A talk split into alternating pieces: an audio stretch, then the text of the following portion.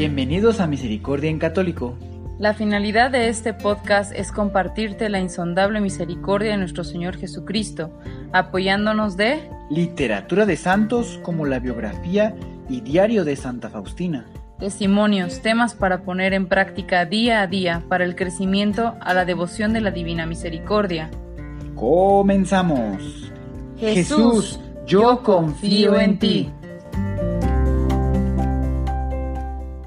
Ya de vuelta, queridos hermanos, aquí a Misericordia en Católico, ya sea que estés escuchándolo a través de podcast o también lo puedes estar reproduciendo a través del canal de Misericordia en Católico en YouTube. Pues bueno, cualquiera de las maneras, seas totalmente bienvenido. Vamos a continuar con el diario de Santa María Faustina Kowalska, que yo espero que les esté encantando, que les esté gustando muchísimo. Ya llevamos eh, alrededor de unas siete semanas, siete semanas subiendo un episodio, o sí, pues vamos a decirle un episodio, ¿verdad? Sobre este diario de manera eh, consecutiva. Me refiero a que viene, eh, no viene separado como anteriormente, que solamente íbamos leyendo algunos numerales. En esta ocasión intentamos darle secuencia. Así que bueno, vamos a continuar con el numeral 58. Recuerden que antes les leo un pedacito del numeral anterior, un párrafo, para intentar tener la secuencia. Así que bueno, pues comenzamos. Dice así. El sufrimiento es una gran gracia. A través del sufrimiento, el alma se hace semejante al Salvador. El amor se cristaliza en el sufrimiento. Cuanto más grande es el sufrimiento, cuanto más puro se hace el amor. Una noche vino a visitarme una de nuestras hermanas que había muerto hacía dos meses antes. Era una de las hermanas del primer coro. La vi en un estado terrible, toda en llamas, la cara dolorosamente torcida. La visión duró un breve instante y desapareció. Un escalofrío traspasó mi alma y aunque no sabía dónde sufría, en el purgatorio o en el infierno, no obstante redoblé mis plegarias por ella. La noche siguiente vino de nuevo, pero la vi en un estado aún más espantoso. Entre llamas más terribles, en su cara se notaba la desesperación. Me sorprendí mucho que después de las plegarias que había ofrecido por ella, la vi en un estado más espantoso y pregunté ¿No te han ayudado nada mis rezos? Contestó que no le ayudaron nada mis rezos y que no le iban a ayudar.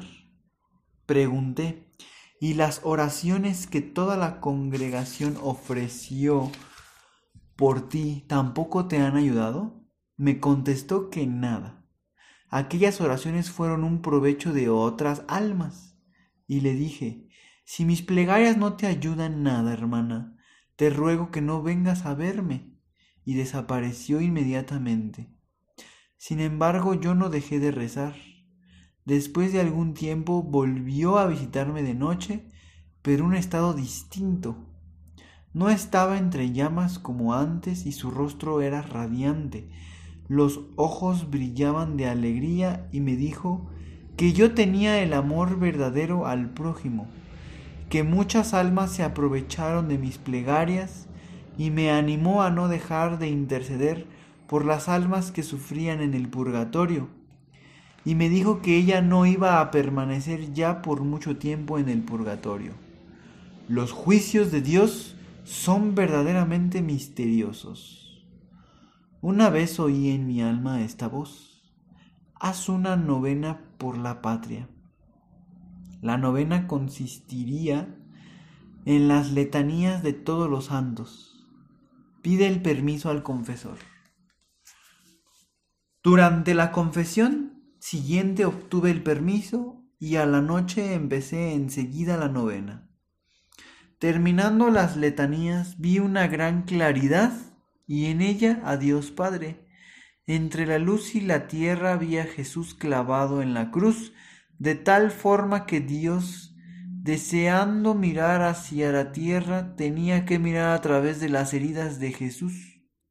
Y entendí que Dios bendecía la tierra en consideración a Jesús. Jesús, te agradezco por esta gran gracia, es decir, por el confesor que tú mismo te dignaste elegirme y que me hiciste ver primero en una visión antes de conocerlo personalmente.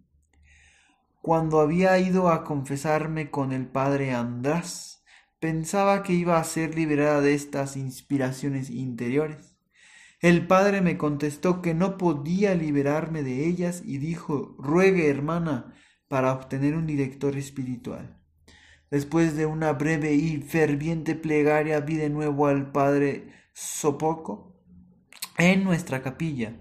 Entré al confesionario, entre el confesionario y el altar.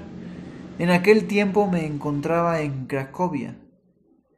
Fueron estas dos visiones que me fortalecieron en el espíritu, tanto más que lo encontré tal cual lo había visto en las visiones tanto en Varsovia durante la tercera probación como en Cracovia. Te agradezco Jesús por esta gran gracia. Ahora tiemblo cuando oigo a veces a un alma diciendo que no tiene confesor, es decir, director espiritual, porque sé que graves daños tuve yo cuando no tenía esta ayuda. Sin el director espiritual es fácil desviarse del camino. Oh, vida gris y monótona, ¿cuántos tesoros encierras? Ninguna ahora se parece a la otra, pues la tristeza y la monotonía desaparecen cuando miro todo con los ojos de la fe. La gracia que hay para mí en esta hora no se repetirá en la hora siguiente. Me será dada en la hora siguiente pero no será ya la misma. El tiempo pasa y no vuelve nunca. Lo que contiene en sí no cambiará jamás. Lo sella con el sello para la eternidad. El Padre Sopoco debe ser muy amado por el Señor. Lo digo porque pude comprobar cuánto Dios se preocupa por él en ciertos momentos. Al ver esto estoy enormemente contenta de que el Señor tenga tales elegidos. Pues bien, queridos hermanos, hemos avanzado un poco más, hemos avanzado un poco más y pues tenemos algunas cosas nuevas por ahora lo que me queda un poco más marcado es esta situación, esta visión que tuvo Santa Faustina de pues su compañera, ¿verdad? Que dos años antes, si no mal recuerdo, había fallecido y estaba pues apareciéndose, ¿verdad? A ella de una manera terrorífica, podríamos decirlo en llamas, con la cara torcida, o sea, es una visión que puede ser pues muy escalofriante como lo menciona. Sin embargo, mantiene calma, mantiene paciencia y, y hace una obra de misericordia, hace sus oraciones. Pues bien, nuevamente se aparece esta visión de una manera aún mayor de pues de terror de pues sí de algo terrorífico, ¿verdad? Y entonces es cuando pregunta ¿qué está pasando? ¿No te han ayudado nuestras oraciones? Y contesta que no han ayudado en absoluto, en nada. Y bueno, le solicita a Santa Faustina que entonces por favor no se presente. Me imagino que era algo muy escalofriante. Sin embargo, ella continúa haciendo oración, ¿verdad? Más tiempo más después vuelve a aparecerse de una manera radiante, brillo. Y pues bueno, lo que concluye Santa Faustina es que los juicios de Dios o la manera en que se lleva a cabo son un misterio. Es decir, alguna vez un sacerdote, si no mal recuerdo, nos comentaba que las oraciones que se hacen a las almas del purgatorio, por ejemplo, a un ser querido, no necesariamente se le aplican a aquella alma. Dios las administra de una manera, pues de, de, una manera misteriosa para nosotros, pero con fe y confianza sabemos que es de la manera correcta. Así que no hay que desanimarnos, sino al contrario, hay que tener un corazón más abierto para continuar orando por las benditas ánimas del purgatorio. Tal vez nuestras oraciones ayuden a almas que no conocemos, pero son conocidos por otros, eh, otras personas que todavía están aquí en la tierra. Y viceversa, posiblemente oraciones que otras personas estén haciendo van a aplicarse a algunos de nuestros familiares o en determinado momento a nosotros, ¿verdad? Cuando estemos en el purgatorio. Entonces, con mayor firmeza y fortaleza, mandémosle bastantes oraciones a Dios para que las administre con la Virgen de Guadalupe, la Virgen Santísima que pues es reina también, ¿verdad? Del purgatorio, que baja también a ayudar a las almas. No sabemos cómo es, cómo funciona.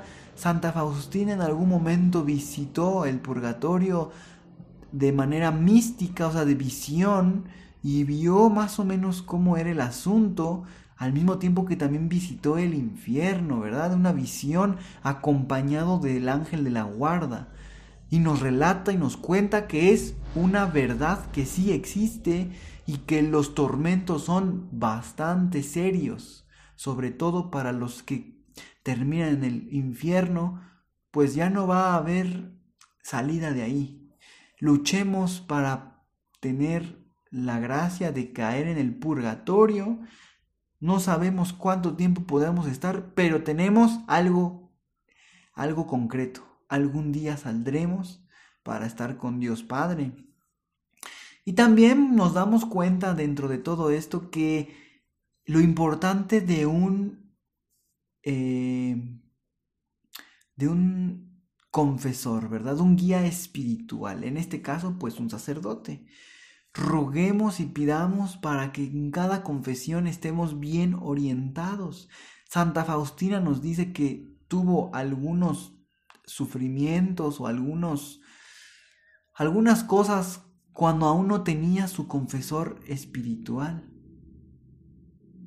Entonces, lo que yo entiendo es, es importante pedir a Dios un confesor espiritual que nos guíe para no desviarnos, para poder siempre ir con el Evangelio. Aún así, también nosotros podemos hacer reflexión y decir qué cosas es para nuestra salvación, como dijo otro sacerdote, no nos andemos por las ramas, no nos andemos en el romanticismo, veamos firmemente lo que es para nuestra salvación. Pues queridos hermanos, espero que estos alrededor de 15 minutos hayan sido bien provechosos para todos nosotros. Esténse muy pendientes de próximos audios, episodios y pues yo como siempre me despido y les digo que Dios los bendiga. Hasta pronto.